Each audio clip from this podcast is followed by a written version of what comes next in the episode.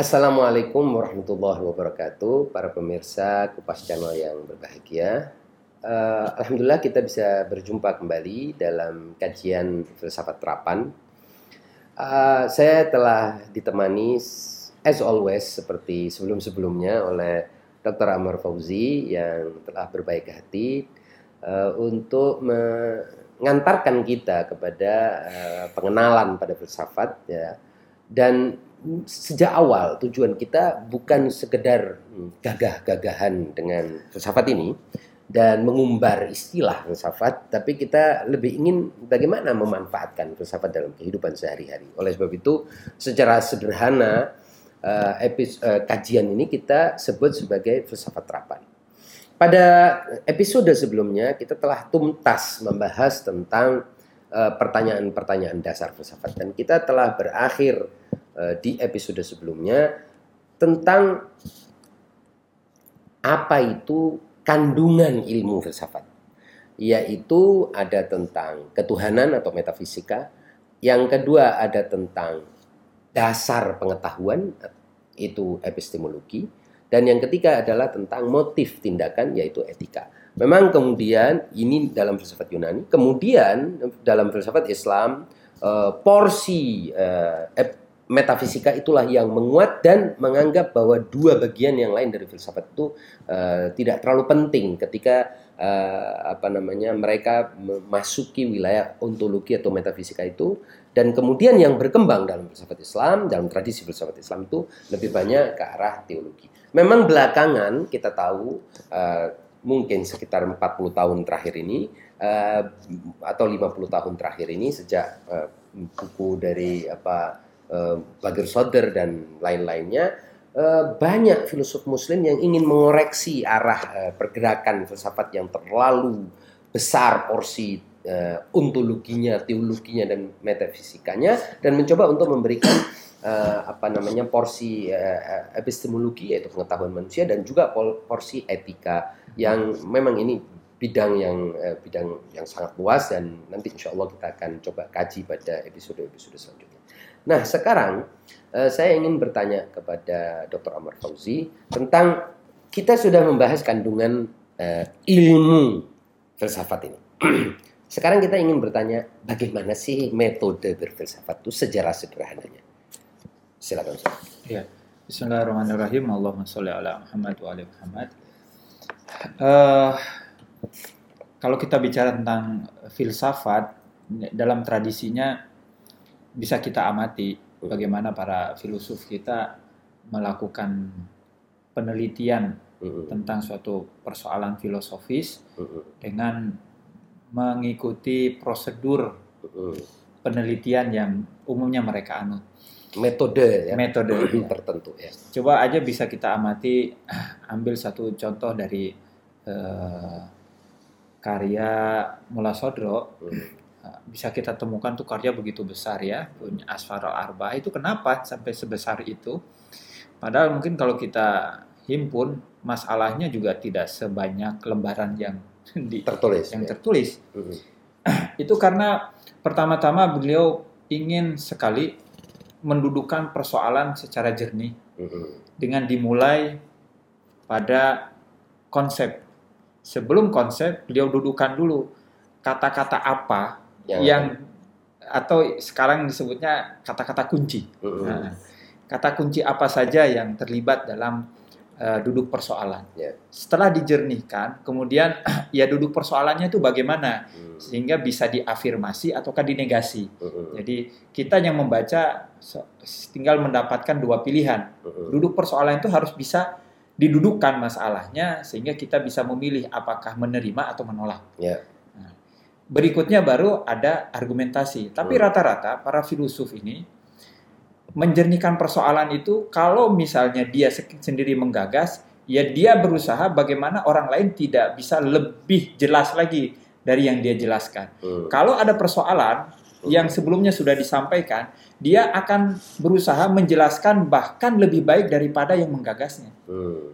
Jadi bahkan Mullah Sodro itu mungkin lebih panjang dia mengutip karya-karya Imam Ghazali hmm. karena dengan semangat tadi itu bagaimana ingin menjelaskan uh, teori pandangan uh, Imam Ghazali sejernih mungkin bahkan lebih baik daripada Imam Ghazali sendiri hmm. menjelaskan. Hmm. Lalu beliau juga melakukan antisipasi bahkan ketika dia mengkritik gurunya Mirdomot pun dia jelaskan, secara rinci ya. ya. Bagaimana misalnya uh, konsep uh, asolatul wujud, asolatul mahiyah di di Mirdamat memang sudah ada hmm. duduk persoalannya tapi tidak sejer, tidak sejernih hmm. yang dilakukan oleh Mola Sodro. Hmm. Nah, terkait dengan Imam Ghazali misalnya, dia jelaskan bagaimana pandangan Imam Ghazali bahkan melakukan antisipasi hmm. terhadap kritik-kritik yang mungkin muncul terhadap pandangan Imam Ghazali dan beliau sendiri melakukan pembelaan hmm. terhadap Imam Ghazali. Jadi seakan-akan kita akan kebingungan, ini sedang apa? Dia sedang membela atau sedang mengkritik? Karena pada ujungnya juga kita tahu dia akan mengkritik. Hmm. Tapi sebelum sampai pa, uh, pada hmm. titik mengkritik, hmm. dia melakukan pembelaan. Hmm. Jadi itulah dialektika yang dia lakukan yeah. dalam uh, menuntaskan suatu persoalan. Bagaimana caranya? Yaitu pertama menjernihkan, kemudian mendudukkan, kemudian mendialektikakan sampai akhirnya dia mengkritik lalu menggagas satu pandangan baru. Nah, ini rangkaian-rangkaian yang harus dilalui Tentunya dengan enam pertanyaan tadi itu. Tapi sebelum sampai pada mengkritik, beliau sudah menempuh minimal misalnya uh, uh, enam pertanyaan tadi dilakukan. Yeah. Nah, misalnya uh, terkait dengan kenapa. Kenapa ini dalam langkah membongkar satu, menggali lebih dalam lagi satu pandangan. Hmm. Kenapa? Berarti dia harus bisa menjawab kenapa pandangan ini muncul. Hmm jadi apa dasar-dasar pemikiran Imam Ghazali hmm. terkait dengan pandangan dia uh, uh, tentang kodo dan kodar? Hmm. Nah, dia harus bisa menggali dasar-dasar pemikirannya. Hmm. Asal dan usulnya. asal usulnya. Hmm. Sekalipun mungkin Imam Ghazali tidak mengungkapkannya. Hmm. Karena itulah sekali lagi boleh jadi Mula Sodro lebih baik menjelaskan pandangannya Imam Ghazali daripada Imam Ghazali sendiri yeah. terkait dengan satu masalah. Karena apa? Karena memang diakhiri dengan pertanyaan kenapa dengan dua dua hal tadi hmm. yaitu apa yang melatar belakangi Imam Ghazali sampai dia punya pandangan yang seperti ini. Ya. Nah menarik. Jadi ada satu metode investigasi ya, filosofis. Ini pinjam istilahnya ya. Wittgenstein sebetulnya. Karena Wittgenstein punya buku namanya Philosophical Investigations, yaitu investigasi-investigasi filosofis. Memang kan kemudian para filosof itu biasanya menemukan akar persoalan dari sekian banyak kerumitan manusia itu ada pada tidak jelasnya kata-kata kunci tadi. Ini ternyata um, ini persoalan membingungkan banyak orang ketika orang itu tidak tahu uh, sebenarnya yang yang diomongin itu uh, kata kunci yang dipakai terus menerus ini sendiri maksudnya apa? Iya. Ini banyak, Ustaz, sangat banyak. Orang ini biasanya sudah menganggap kata kunci itu sudah jelas bagi orang, ternyata sumber masalahnya adalah ketidakjelasan kata kunci yang diulang-ulang dan dia pakai terus. Nah, ini kan berarti ada satu ciri dari uh, atau beberapa ciri yang bisa kita simpulkan dari metode filosofis itu. Apa ciri-cirinya? Ini kalau kita lihat ini kan ini berarti kan dia mau mencari sesuatu yang fundamental. Asalnya dari mana ini? Asal muasal itu kan fundamen-fundamennya dulu. Iya. Kira-kira apa lagi yang bisa kita? Nah, kalau kita memulai dari kata, Ustaz, hmm. ini saya kira betul kita sering terkecoh di kata ini. Hmm. Dan logika klasik kita, hmm. sementara di logika yang kontemporer ini kita jarang kita temukan di logika klasik, hmm. justru ada penekanan bagaimana kita memperlakukan kata hmm. secara proporsional hmm. sehingga betul-betul jernih, tidak mentukar balikan dengan kata-kata yang lain, hmm. untuk kita bisa menangkap makna secara sepenuhnya. Nah, ada kaidah dalam filsafat itu biasa kita kalau baca buku klasik kemudian hmm. uh, guru guru kita itu mengingatkan kita dalam setiap uh, uh, polemik filosofis hmm. mereka mengatakan la musyahata fil istilah. Yeah. Nggak ada perdebatan kalau memang persoalannya hanya masalah konvensi kata. Hmm. Istilah peristilahan. Ya, peristilahan. Misalnya di permasalahan kata wujud sendiri. Hmm. Hmm. Wujud sebagai satu uh, kata yang paling sentral dalam hmm. filsafat Islam. Hmm. Ada perdebatan di situ. Hmm. Wujud di sini apa artinya? Hmm. Apakah wujud arti objektif hmm. ataukah ad, wujud berarti subjektif, yakni penemuan. Hmm. Karena dalam bahasa Arab wujud ya dari wajada yajidu yaitu menemu, menemukan. Hmm. Apakah ini perbedaan antara filsafat nanti dengan dengan tasawuf dengan irfan? Hmm. Nah, karena penggunaan Atau, kata yang sama. Coba ya. kita pakai pakai topik yang lebih praktis. Bangsa misalnya kita bahas. Nah, misalnya kalau contohnya itu bangsa misalnya. Ya. Uh, contoh bangsa uh, dalam wacana yang uh, umumnya mungkin berkembang dalam politik misalnya. Hmm. Uh, ini bangsa bisa kita artikan dengan berbagai macam. Yeah. Kadangkala mungkin uh, uh, uh, mungkin dicampur adukan dengan dengan masyarakat, masyarakat, hmm. atau mungkin dicampur adukan dengan rakyat. Hmm. Nah, apakah itu manusia? sama atau hanya ya bangsa? Hmm. Berarti di eh, satu kumpulan manusia yang disatukan karena geografi. Hmm. Nah ini perlu ada penjernihan. Betul. Apakah juga atau dia suku, suku ya, hmm. atau juga dia ada relasinya dengan kata umat. Hmm. Jadi apa bedanya misalnya nanti dengan umat dan hmm. bangsa? Ini perlu ada penjernihan yang yeah. yang sangat konkret dari kata-kata itu. Karena itu dalam filsafat uh, ada tadi kaidah yang eh, yang sering kali kita ulang yaitu la musyahata fil istilah. Nggak ada apa namanya pertentangan lah, tidak perlu kita perdebatkan. Kalau memang persoalannya hanya sekedar kata, ya. Tapi yang penting bagaimana kandungan dari kata, kata itu. apa kandungan dari kata itu. Kamu mendefinisikan apa sih dari ya. kata ini? Gitu. Ya? Nah, eh, ada catatan dari Imam Ghazali yang saya kira perlu ditambahkan di sini. Imam Ghazali menggunakan kaidah itu dan umumnya di karya-karya Imam uh, karya-karya ilmu hadis biasanya mereka banyak uh, syarat-syarat yang harus dibubuhkan pada pada kaidah tadi.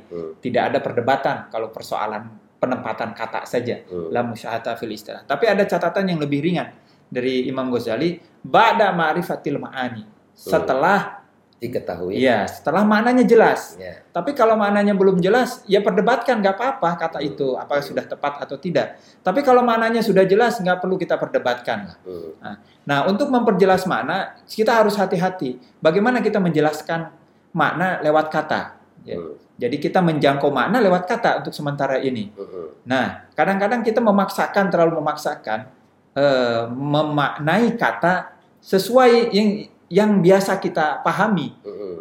Misalnya ya sejauh uh, sejauh pengalaman kita membaca atau sejauh kamus itu berbicara, boleh sehingga kita menutup kemungkinan orang lain membuat makna baru dengan menggunakan kata yang sama.